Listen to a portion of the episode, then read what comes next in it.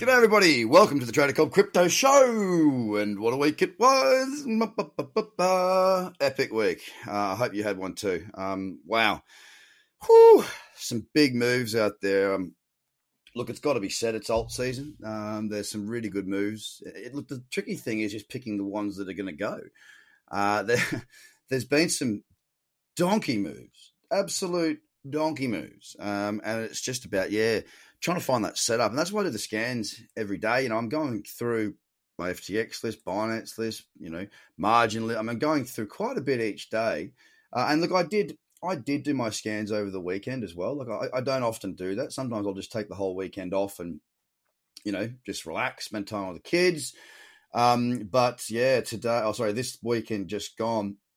I had to keep an eye on it because there was there was some very good moves that were sort of pulling back for uh, for potential trade. So, you know, as it stands right now, I I did get uh, I did get a trade on. It was actually this morning because I wasn't able to rate. You know, I took the kids to the beach and I wasn't able to have my stop loss in uh, on the on linked to the same order on Binance. So I got another one this morning, which is going quite well. Touch wood, it's not over yet, but um, look, it's for those that traded LEND. Let me let me tell you about this one, right? um, which is A A V E. This was an eight hour cradle. And let me just tell you right now, while I've got you here, the uh, the reward to risk, and there's been a few like this. This is one of them. Band is another one. You know, at the moment, it's the reward to risk ratio is about 8.5 to 1. Um, there's been, you know, band, for example. Let me tell you, th- take you through that one. I know a number of my uh, traders and members have um, have have managed to get a position on that. I believe that one's up about 16, uh, 15 or 16 to 1. Uh, yeah, about that. So it's been, you know, it's been a very, very, very good time for those of us trading, especially boosters and cradles. Um, you know, that, that cradle as it stands right now, yeah, 15.74 to 1 at its peak. At its sorry, that was 15.7 to 1 now, but at its peak, up just shy of 20 to 1. That's 20 times the risk multiple. So it's been, yeah, I've got a bunch of happy clients, to tell you that much. And I'm happy too, because I'm, uh, you know, I got fistfuls of it as well. I'm, I'm doing what I do, and it's been fantastic. So, um, yeah, let me take you through the top 10 right now. We'll just discuss how the week's closed because um, there's not been a great deal, in my opinion, uh, that's changed on Bitcoin.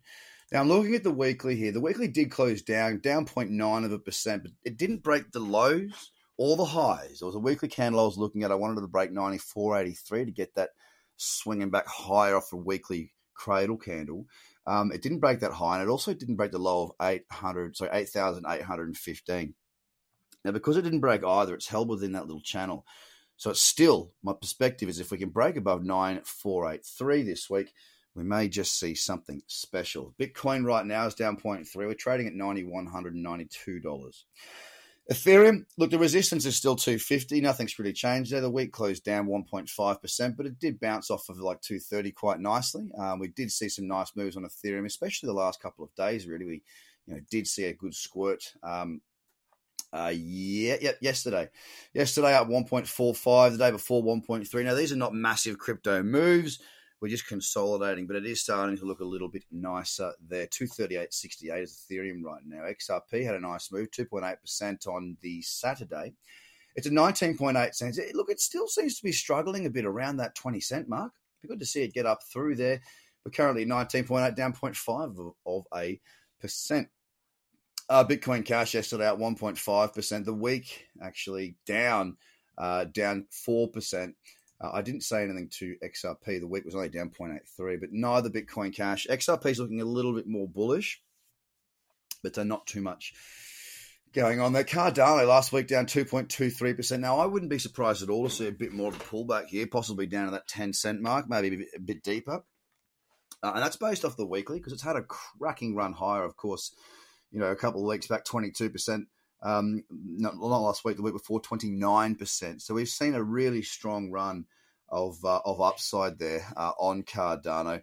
And, um, you know, we'll have to wait and see how that goes. And if it continues, well, hey, I'll be all over it. But it's not there just yet. 12.3 cents down 0.7. BSV, well, what happened to BSV?